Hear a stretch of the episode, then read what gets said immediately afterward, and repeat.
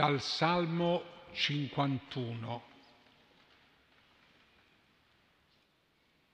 Fammi sentire gioia e letizia, esulteranno le ossa che hai spezzato. Distogli lo sguardo dai miei peccati e cancella tutte le mie colpe. Crea in me, o oh Dio, un cuore puro e rinnova in me uno spirito saldo non scacciarmi dalla tua presenza, non privarmi del tuo Santo Spirito. Rendimi la gioia della tua salvezza, sostienimi con uno spirito generoso. Insegnerò ai ribelli le tue vie e i peccatori a te ritorneranno liberami dal sangue, o oh Dio, Dio mia salvezza, e la mia lingua esalterà la tua giustizia. È parola del Signore.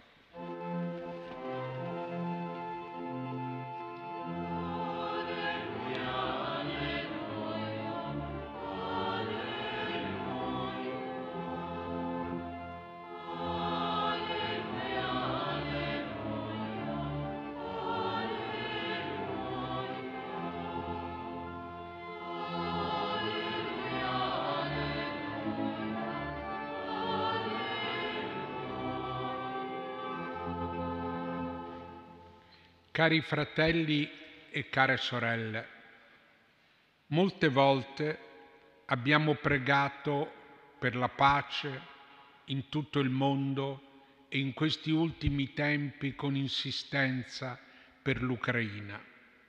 E qualche volta abbiamo pensato che la nostra preghiera non è stata ascoltata. La guerra continua. Tuttavia, la preghiera bussa sempre alla porta del Signore, bussa al mistero della storia del mondo e dei popoli. La preghiera cambia la storia, anche se badiamo bene, le nostre invocazioni non sono ordini che noi diamo al Signore. Dice un poeta,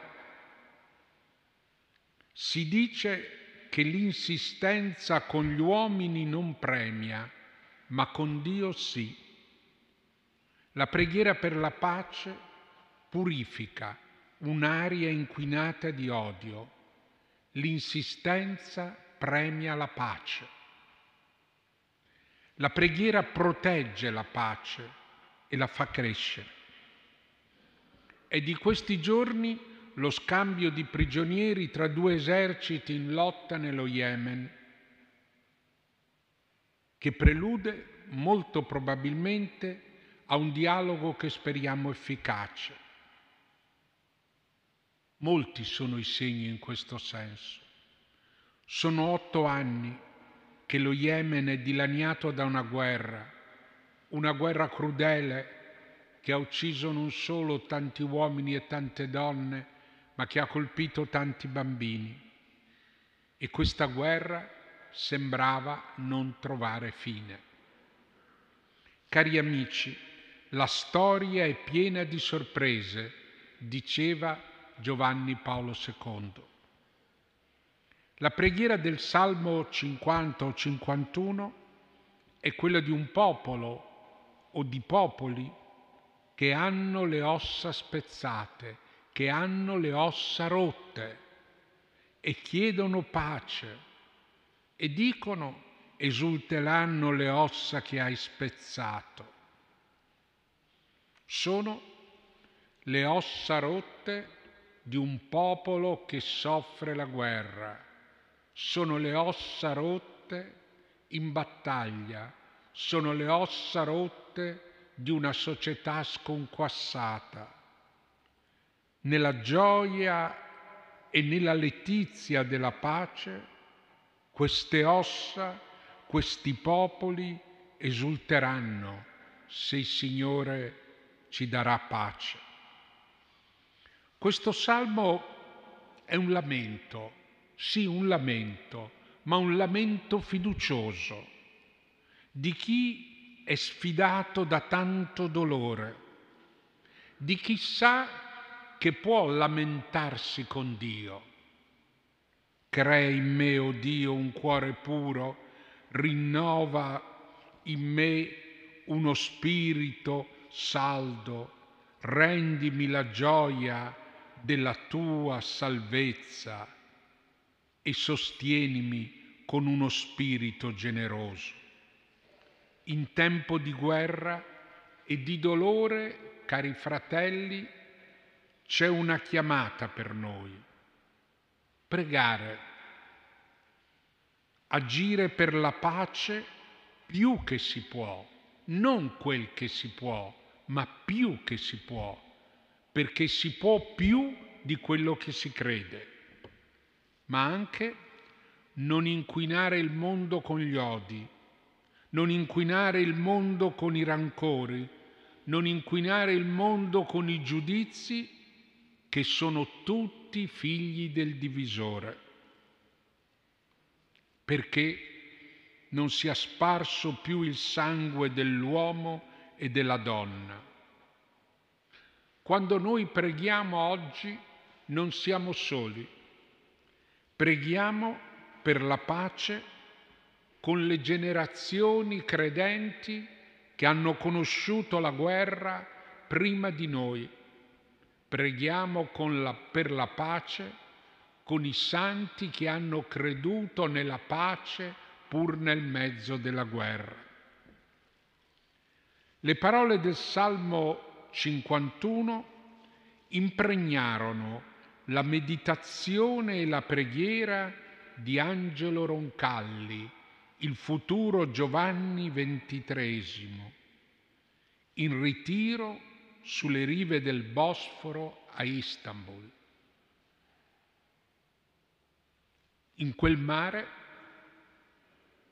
poco dopo, pochi anni dopo, non molti anni dopo, avrebbe visto sotto suoi occhi un frutto terribile della guerra, affondare una nave a cui era stato rifiutato l'ormeggio il piroscafo Struma carico di ebrei, donne, uomini e tanti bambini.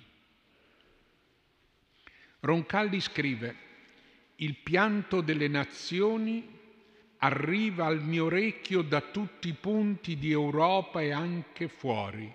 La guerra è una delle più tremende sanzioni. La guerra non è voluta da Dio, ma dagli uomini, dalle nazioni, dagli stati per mezzo di chi li rappresenta. La guerra invece voluta dagli uomini ad occhi aperti, a dispetto di tutte le leggi le più sacre. Per questo è tanto più grave. Chi la determina, chi la fomenta, è sempre il principe di questo mondo che nulla ha a che vedere con Cristo, che è il principe della pace. Questo santo, questo padre della Chiesa, Roncalli, al momento della dichiarazione di guerra dell'Italia alla Francia e alla Gran Bretagna, nel 1940 annotava nel suo diario con grande dolore la guerra è un pericolo enorme per un cristiano che crede in Gesù e nel suo Vangelo è una iniquità e una contraddizione.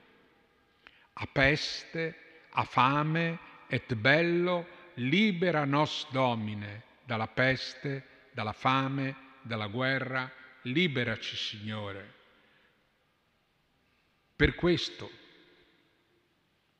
Giovanni XXIII prega perché il Signore lo liberi dal richiamo del sangue, dal sangue che sono le passioni della carne per se stesso, ma da quel sangue soprattutto che la guerra sparge, quel sangue sparso che si giustifica come un sacrificio giusto, legittimo. Tutti possiamo essere attratti dall'ideologia del conflitto, non fosse che nei sentimenti o nel rassegnarci alla guerra. Per questo diciamo, liberami dal sangue, Dio, Dio mia salvezza. Roncalli scriveva, il sentimento dell'amor patrio è legittimo e può essere santo, ma può degenerare in nazionalismo. Il mondo è intossicato di nazionalismo malsano sulla base di razza e di sangue, in contraddizione al Vangelo, soprattutto su questo punto che è di bruciante attualità. Libera me de, sangui, de sanguinibus, liberami dal sangue. E conclude, il Salvatore Gesù, che morì per tutte le nazioni, senza distinzione di razza né di sangue, è divenuto primo tra i fratelli della nuova famiglia umana costituita sopra di lui e sopra il Vangelo. Fin qui le parole di Roncalli.